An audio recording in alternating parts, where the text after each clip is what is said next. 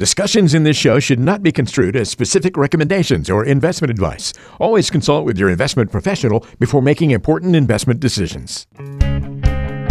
As a CFP and RFC, George McReynolds' mission is to help people create compelling dreams for their future, the plans to attain them, and the time to enjoy them. This is the Prosper Podcast. Hey, everybody, welcome into the podcast. Thanks so much for checking out George and I as we talk about investing, finance, and retirement here on the Prosper Podcast. George, buddy, how are you doing? You staying safe and sane? I am. Life is good. Good, good. Glad to hear things are going well for you. We've got a lot of stuff happening. I know you. We, we, were chatting briefly before we got started, and you've been doing a lot of training and a lot of different things you've been working on. So uh, making the most out of this uh, this time period. So that's good to hear. So I'm glad that you are staying busy and stay staying uh, thinking about some things. And what we're going to do on this uh, episode of the podcast is I, I've got a article that I saw it's sort of interesting, and I wanted to get your take on it and let you kind of give us your spin uh, that came off of Market Watch. Uh, regarding retirement savers, uh, the, basically the article was retirement savers have been following generic advice uh, and according to Fidelity, they feel as though that's a good thing, uh, you know, during this crisis, during this downturn, uh, however you want to frame that picture. But uh, it's a lot of generic advice that we've all heard many, many times. So I wanted to get your take on some of this and see what you thought. Uh, we sent you the article, so you had time to kind of think about it. What, what's your take? Well, um, I uh, it says uh, retirement savers have been following generic financial advice, and that's a good thing. Right. And uh, they throw a lot of numbers out in the article, and uh, basically they're telling everybody that should, they should just kind of hold the line, kind of the uh, herd mentality, buy, if you will. Yeah, buy and hope. So whatever, wherever you are, just stay with it. And if you've made a mistake, don't try to change it now. Okay. It, um, you know, I uh, recently uh, submitted a, a, foreword to an editor uh, for uh, a, an upcoming book, and I spoke about the difference between common wisdom and common sense. And common wisdom, if you follow common wisdom, you're going to end up fighting, worrying about money. You know, the average person can't pull together $400 for a financial emergency. And um, so I'm not all for common wisdom. It's the, the kind of thing that poor people uh, share. Uh, at the same time, uh, in that uh, that same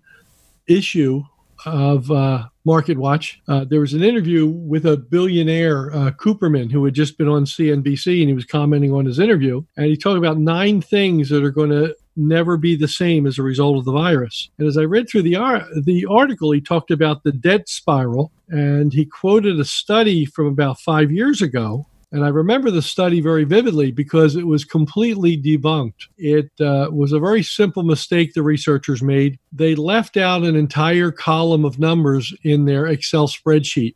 And they, they missed uh, getting the range. It was just a little software error, but it completely changed the results of the study. It completely invalidated, and actually, it, it was proof of their opposite conclusion.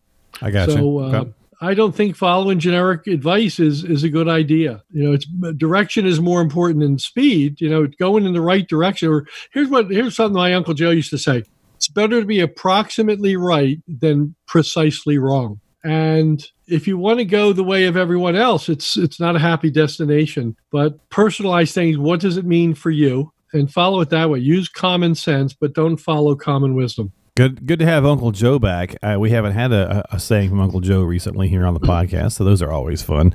I enjoy. He's those. always on my mind. Always on the mind. Well, I'll tell you what. We'll, we'll include a link to the article so that you folks can uh, check it out for yourselves and see what you make of it, and see if you how how you feel about the uh, conventional wisdom, if you will. And since we're going to be kind of you know kind of having a discussion about kind of taking uh, some things that are out there on the on the mainstream and maybe picking at those a little bit and seeing how we feel about them here on this podcast with George, let's talk a little bit about Dave Ramsey as I mentioned earlier. Very respected guy, got a, you know got a quite the business, quite the following, all that kinds of, you know, all those kinds of things we all kind of know.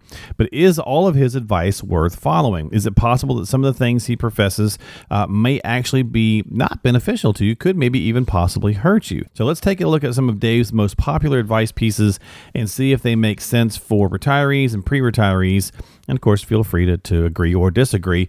Uh, the debt snowball, that's one of his big things. What do you think? Uh, Dave recommends tackling debt by paying down the lowest balance first, uh, regardless of the interest rates. And his argument is that, you know, you'll you know, like a snowball going downhill, you'll pick up confidence and motivation to tackle bigger things. What's your thoughts? Well, Uncle Joe would say that you don't have an interest rate problem, you have a spending problem. And uh, just like if you had too much weight, you'd have a, an eating problem. Uh, I agree with him completely on the debt snowball. And Suze Orman's method is to go after the highest interest rates first, the debt avalanche. If you were on a really good diet and you weighed yourself every day, and at the end of 30 days, you didn't lose anything, but you were promised on day 31 that that's when all the weight would come off, it would be really hard to stick to that without seeing any results. And that's the benefit of the debt snowball that you pay off the smallest balance, and then whatever you were paying on that, you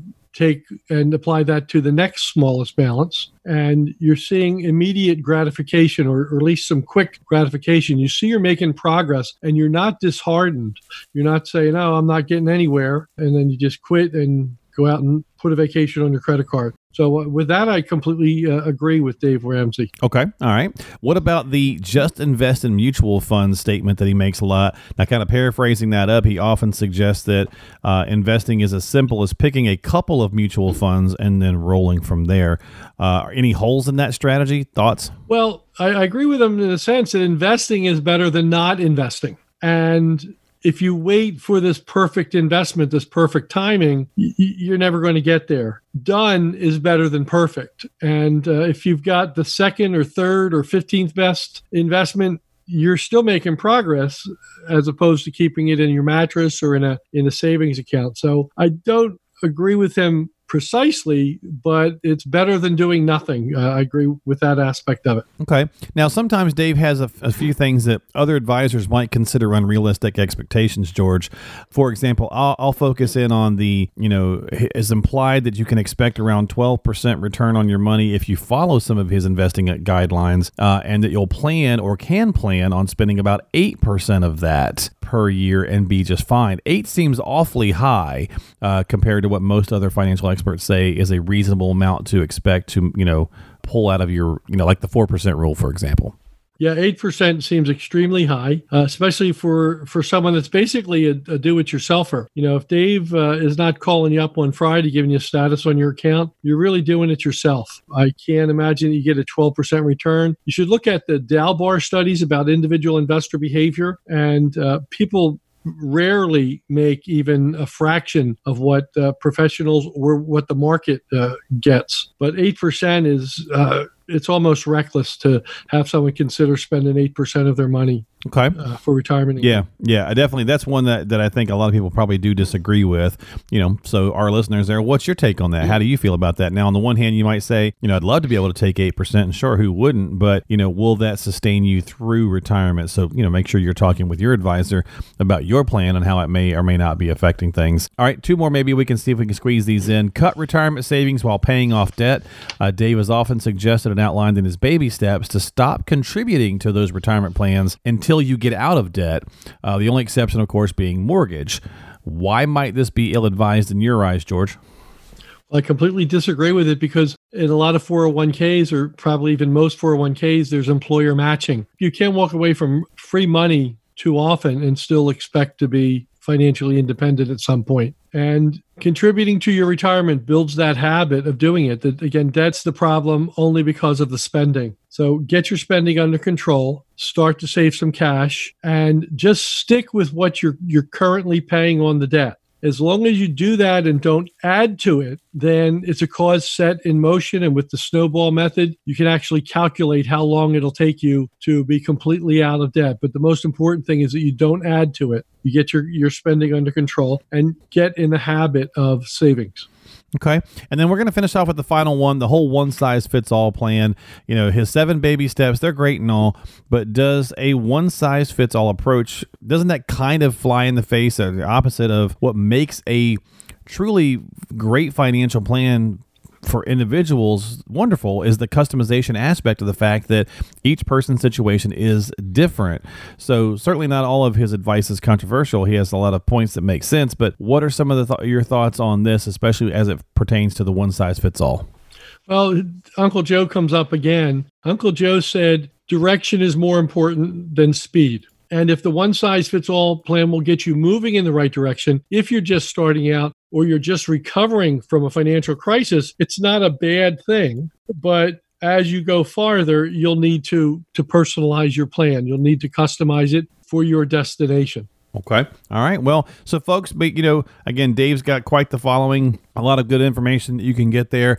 But is it right for every situation? Maybe, maybe not. So make sure you're having a conversation with your own advisor, or if you're not working with one, or if you're working with George, but there's some of the things that you'd like to ask him about. Either what, whatever the case might be. Always, always, always, as we say on the podcast, make sure you double check with a qualified professional before you take action. Like George, he's a wealth manager and chief tax strategist at McReynolds Wealth Management. 215 699 1050. 215 699 1050 to reach out to him immediately or make sure you check him out online. Uh, go subscribe to our podcast. Go to prosperpodcast.com.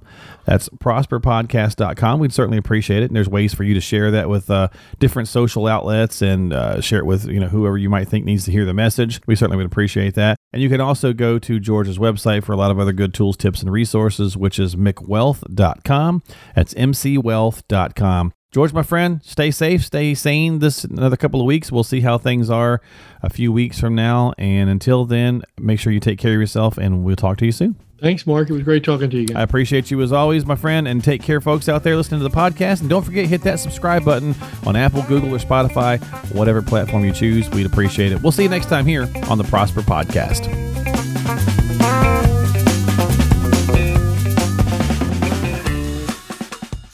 George McReynolds of McReynolds Wealth Management, registered principal. Securities offered through Cambridge Investment Research Inc., a broker dealer member FINRA SIPC. Investment advisor representative, Cambridge Investment Research Advisors Inc., a registered investment advisor. Cambridge and McReynolds Wealth Management are not affiliated. Advanced level tax planning, income tax preparation, life coaching, and time management consulting services and fixed insurance products and services are separate and unrelated to Cambridge. Cambridge does not offer tax advice.